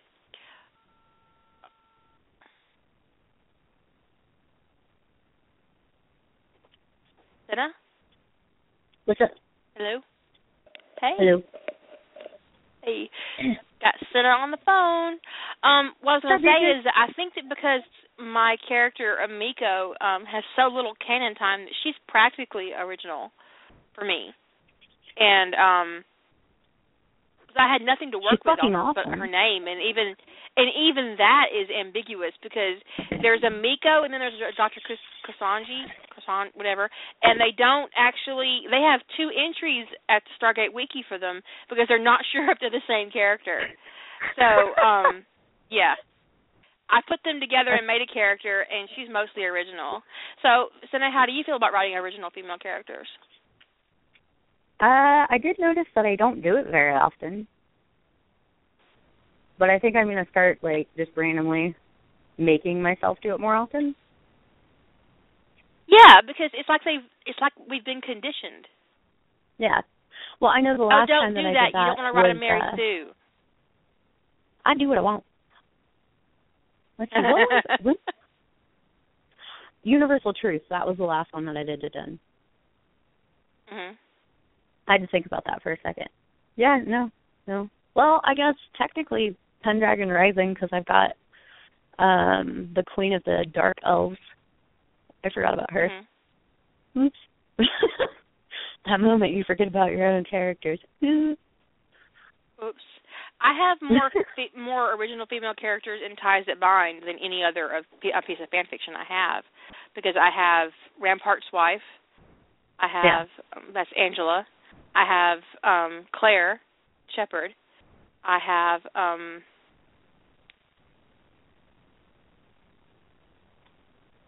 What? Uh. Oh God. What, Miko. I think uh, Miko counts. Yeah, Miko counts.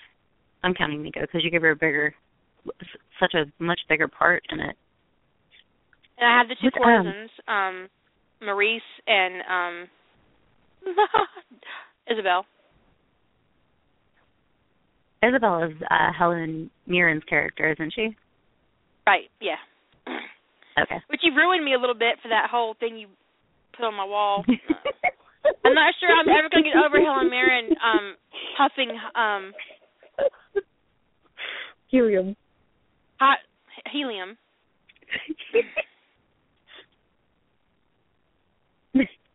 it's hilarious though. She's just so like prim and proper. It's nice to see her relax for a change. she was also making lots of dick jokes, so I mean Julie says I'm counting every single female hobbit and dwarf from my story, even if they're canon. I do have some female house elves in Harry Potter. Yes, I have Star and um Oh, wow. I have Emmy and um but uh Ties I know, I know. I, forgot most. Clumsy, I'm sorry. Yeah. Ties That Bind I- has my most amount of female characters I they're they're Yeah. entirely my own creation. I think I'm gonna start making a conscious effort to put them in the story, mo- eh, put them in stories more often. I didn't even notice until that radio show with you and Jilly. Like it totally just glossed over in my brain. What's really interesting is that you see authors apologizing. She might be Sue, I'm- sorry. See, What? I just, no, fuck you. I'm not apologizing. I don't owe anybody an apology except for maybe myself. And that's about it. you don't owe anybody anything. Earlier in the week, I posted a meme on my wall that said um that basically that if someone makes you ha- uncomfortable, you have the right to tell them so. Now, as women, as a woman, I was often told, taught as a very young woman to, oh, don't make a scene. That's definitely contradictory to what I was taught. Oh, don't do this, don't do that. And it wasn't like my mom. that It was um it was other people, it was teachers. yeah. It was oh sit sit be a lady. Whereas my mom you would be to- like Dick punch him. Yeah. Well, see, and that's how my parents were too. They were like, "No, you don't. You don't have to do that. You don't owe anybody anything. You are you. Be you." now here but here is school, what happened. it was awful. Yeah, yeah. In school, it was awful. Don't wear a short skirt. You might distract the boys because their education is obviously more important than yours. Yeah, I mean, who gives a shit if you if you're passing your math class? as long not as that asshole next, math. um, sitting next to you who's ogling your legs um, isn't in is in a distraction free zone, then everything is okay. hmm Yeah. You know, I actually did not wear shorts at all growing up until after I graduated high school because it just made me so uncomfortable because everybody makes such a big deal about the amount of skin that women show. Mhm. It's like it's ridiculous. I mean, and and that's not my parents. I mean, they would buy me shorts and they would buy me skirts and stuff, and I just was not comfortable wearing them just because of all the shit that they tell you in school. Your skirt should be longer than your fingertips. Uh, when you're sitting down, um, you can't wear shorts that come above your knee. Like, really, really? So in the middle of gym class, I have to be fucking sweating my ass off. But girls don't sweat; they glisten Whatever. Yeah, whatever. it's um ass. you don't have to, you don't have to be polite to someone who's making you uncomfortable. Now what happened is is that um somebody responded in a very um angry way and I ended up having a very um argumentative um discussion with him in private and uh ended up unfriending him because fuck that. Putting up with that shit. Um, because Nobody has he to put up with that basically shit. said that um women are a protected class and we get away with yeah we get away with a lot and he said a whole bunch of things that made me want to stab him in the forehead but i refrained i wasn't actually in his Oh. country and it would be really difficult Mm. um and then he Oh. but he also said something else he basically implied that my smart ass mouth was the reason um that I was an example of why domestic violence is so bad in this country. Oh my god. Really? Because apparently Um, I don't know my fucking place. Wow. I said, okay, I got first of all, our you. country doesn't have the highest rating in the world for domestic violence. We just have the highest reporting of it. That's an entirely different Right. thing. Right. Because they can't I report it in a lot of countries. No, they can't because they don't have any fucking rights at all. I told him, I Yeah. said, you know, actually, I've I've I've got a really short answer for you. Um, my husband would never hit me, no matter what I said. And Yeah. two, women in this country also have the right to bear arms. So don't come Yep. over here thinking you could get you some American woman that you could kick her ass. Because if she doesn't shoot you, her mama might. Oh, oh no. It, see, and that's the thing. Her mama might. My dad sure as fuck would. My dad is the one Right? that taught me how to throw. My dad showed me how to break somebody's nose without hurting myself. He made very Yeah. sure that I knew how to defend myself because I am a lot. You know, like in college, I didn't even break the five foot barrier until I was probably, I want to say, 18 or 19 my dad was always worried about me because you know i mean you have a tiny daughter that had health problems growing up and you know you want everything you can to to protect them yeah exactly like my dad is one of those people that he doesn't really care what somebody's gender is as long as they're not a shitty person okay seriously get out of my booth go away for those of you that don't know, I'm married to a troll. Oh, Aren't I promise you're a troll. We don't have a fucking bridge in the house, so I don't have to pay you shit. Okay, well, and get your ass now we and make a have auditory we have auditory No. evidence of his trollness. I um I think that I uh I do avoid char- um, cre- um, creating female characters in fandom, and it's it's really annoying having it pointed out to me. And I don't Yeah. mean Jilly, you're annoying. I mean that just that I did it is annoying. It's really annoying that I do that shit, and I didn't even know I was doing it until you told me. See, and that's mm. exactly how I felt when I realized. I was like, son of a bitch, I do do that. And it is because of a lot of the expectations that they have for us as women in this country. And fandom is You terrible. anything. Put your headset back on. Jesus. I'm not accusing you of anything. Put your headset back on. Jackass. This time I tell my husband, not everything's about you, asshole. Exactly. Kira says not everything is about you, asshole. He has his headset back I was calling my husband an asshole, not yours. oh, trust me. He calls himself an asshole. But my husband doesn't assume everything's about him, so I have to I have to let him know occasionally that um that's not actually about you, motherfucker. Move on. Yeah, mine does that too. But yeah, in a- fandom, a we dude thing. are discouraged from writing strong women. We're Yep. discouraged from writing women who are in control of their situations and their because oh look at that Mary Sue look look look what you did and then you get shamed for it. You have a good delay going, by the way. Oh, you have my headset on. Well, Twisted Twisted Writer just said, "Do you write fewer female characters in your professional writing, or is this restricted to fan fiction?" It is almost entirely restricted to fan fiction. yeah, Because no, I it really write, is. um, I write het romance.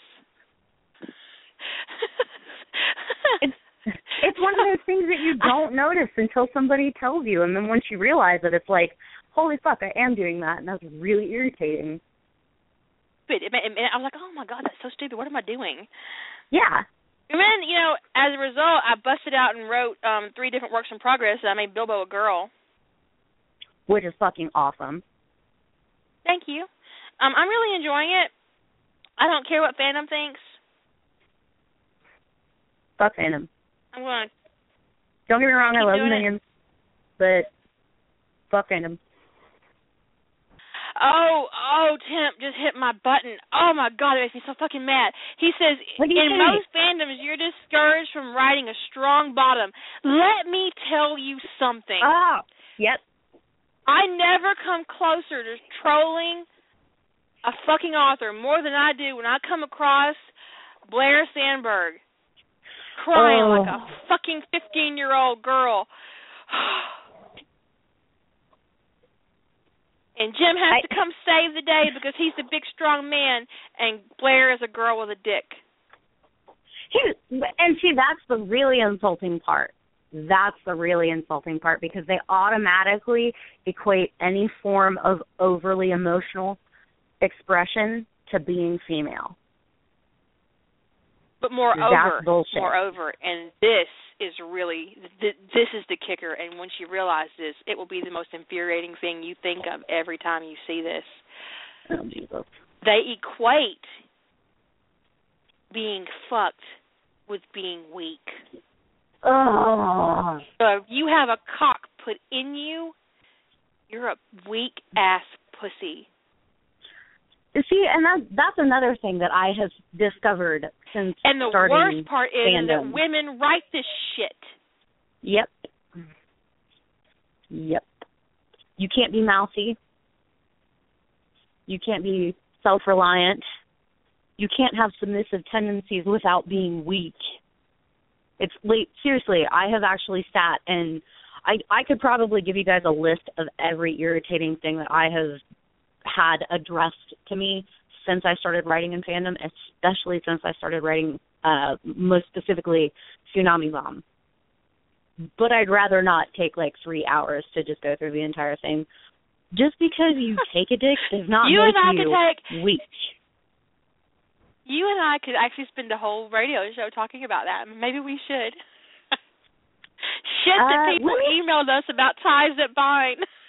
Oh my god! Hold on, let me see what my work schedule is for next week.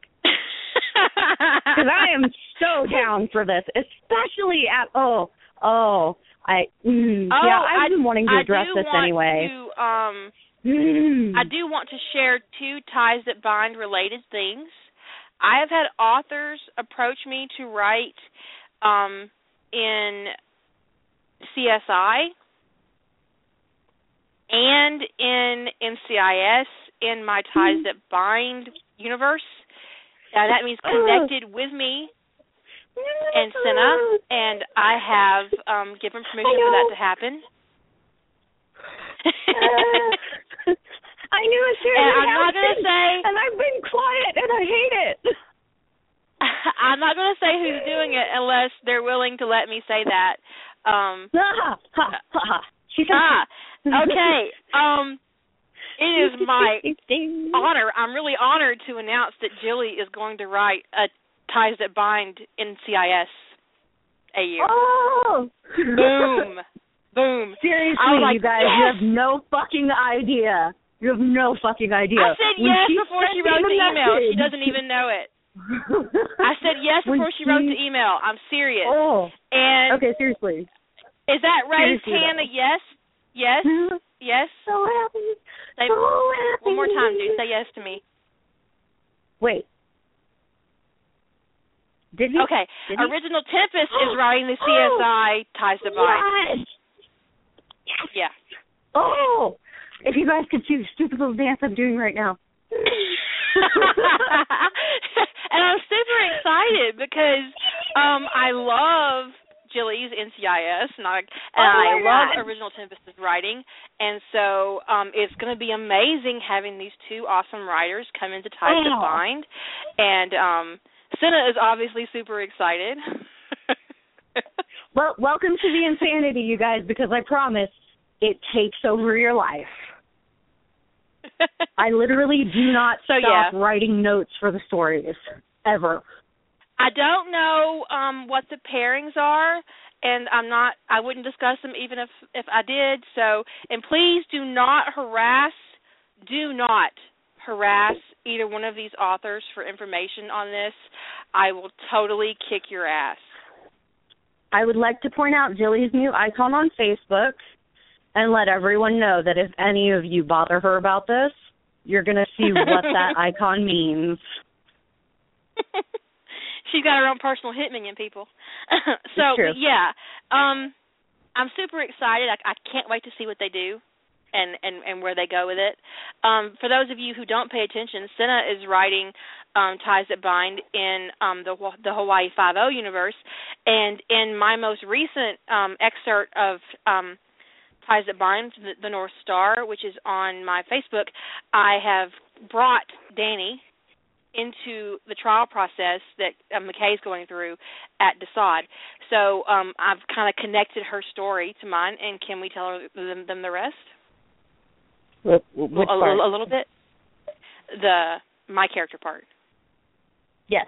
not the big character part, the little character part. Yes. That the little one we can, she's yeah. going to she's going to borrow Ethan and he'll be um over there for a little bit doing his thing killing Keep in people mind that him and Steve are in the same branch of the military. yeah saying. Ethan is in the um navy and he's a seal and so he knows Steve McGarrett and so that's just a further connection between her world and mine to get them all together and, and very incestuous and click together and um I imagine that Jilly's NCIS will dovetail more closely with my Criminal Minds than it will um, Stargate, but it'll be really interesting either way. I'm looking forward to it. I'm so glad Temp finally decided to ask you to actually ask you because he was toying with the idea for a while, but he wasn't sure if he was actually going to do it. And then he asked you, and now I'm like, this is the best news ever. well, I already have Lady Heather in Ties That Bind. Um, she makes an appearance in the last uh, in the Broken Road, and she Hmm. might have been in Time After Time. So they're both, you know, nothing of NCIS has shown up, but there may come a um there will be some crossover when it comes to Criminal Minds because keep in mind that Criminal Minds where is the F the FBI is actually on that base with um NCIS, right? They're in they're in, they're in Quantico. Yeah, the main headquarters Which the is right there besides where where NCIS is. And, and in real life um Yes. they're very very close together. So i can see them kind of a little bit of character crossover here and there. Um so and you know play with a just a little bit just to kind of connect Jilly's world more I think they're firmly with my own. So that and that will be fun. Yeah they are. Yeah Well, see, and here's here's the fun part about that. NCIS LA, they actually took some of the characters from that show and put them in Hawaii Five O. So it kind of just meshes all three of them Right. together. Right, because NCIS and um NCIS LA, which connects NCIS New Orleans and NCIS the original version with Hawaii Five O. So it's one big fucking circle and it will be great. I can't wait. I'm looking forward to it. I'm so I'm so thrilled that Temp actually asked you too, because that was the minute that he suggested the idea to me. He was like, "Do you think she'd go for it?" I was like, "Uh, it's you, yeah, duh."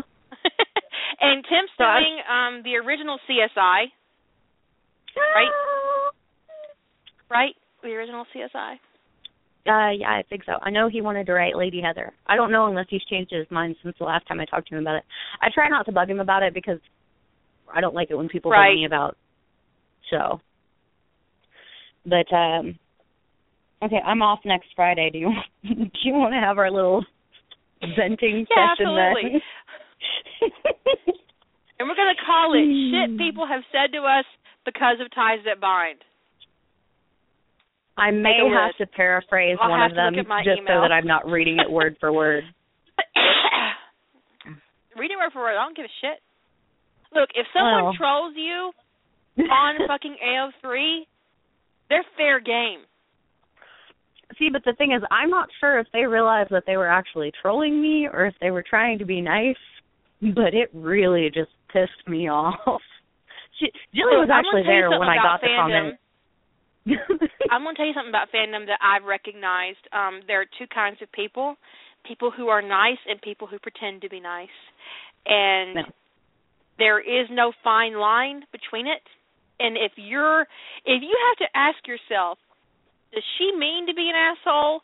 Nine times out of ten, yes, she does in fact mean to be an asshole. That's It's kind of like saying, I don't mean to be offensive, but. But she's All leaving that first part off. but Hold on a second. I don't mean to be sexist, but What? I'm. Not, I've got black friends. Oh my god. I li- you know what I'm talking about. seriously. Oh my god. I'll post it. I'll post it on Facebook later. Sorry, he just came home to let me know something, and I'm what the fuck? Only here. Mm. Only here. oh. Oh. Original is asking us to make the t- the radio show for Ties by on Sunday. Are you busy on Sunday? I don't. I don't have a schedule for that week yet, but I should be able to get it tomorrow when I go into work. So I will message you to let you know. But um I don't usually work on Sundays anyway. So we can either do it Saturday night after like 8 p.m. or we can do it on Sunday. Okay. We'll probably we'll we'll probably work for Sunday because that way um Tim can be here since he might want to you know be involved. And hey Tim, Yeah, you could actually call in with Skype. He doesn't even need that. I know he has a landline. Don't don't let him tell you he doesn't have a landline because I know he does. yeah, but he calling from Canada. Okay, yeah. Oh, that's true. I didn't think about the long distance. Sorry. Shit. So yeah, Skype, Skype is cheaper. Skype is much cheaper. Skype is cheaper. Oh, that sucks.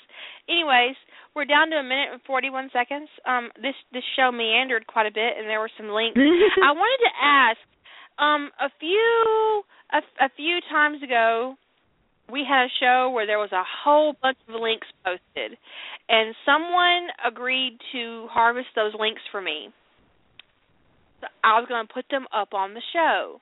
Well, I never did, and somebody asked for them, and I don't have What, the links um, because um, no was- one and I don't remember who did it. It was a time Do you remember travel what the show. links were Julie for? just told me.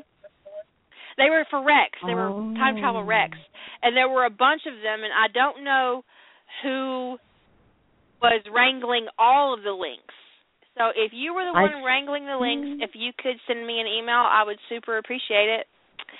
Um, we're down to 49 seconds. You guys have a great week. And Senna, thank you for joining. And Lady Holder, thank you for joining. And I hope you get epically laid tonight. Remember? Me too. No ass to No mouth. ass to mouth. And there's always time for lube. Good night, everybody. Bye guys. Shut up and sit down.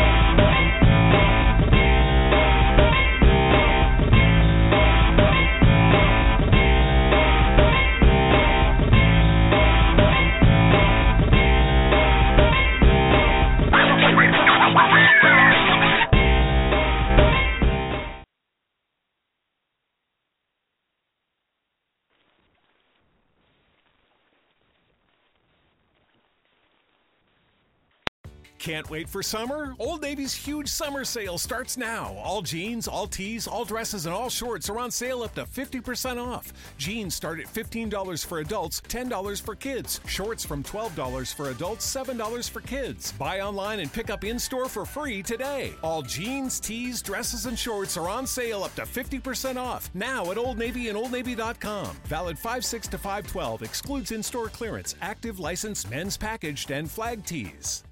7 billion humans on Earth can't all like the same drink. That's why Circle K has Polar Pop and Froster. Pick your flavors and make that 1 in 7 billion mix just right for you. Polar Pop and Froster, just 79 cents each at Circle K. Limited time only at participating locations.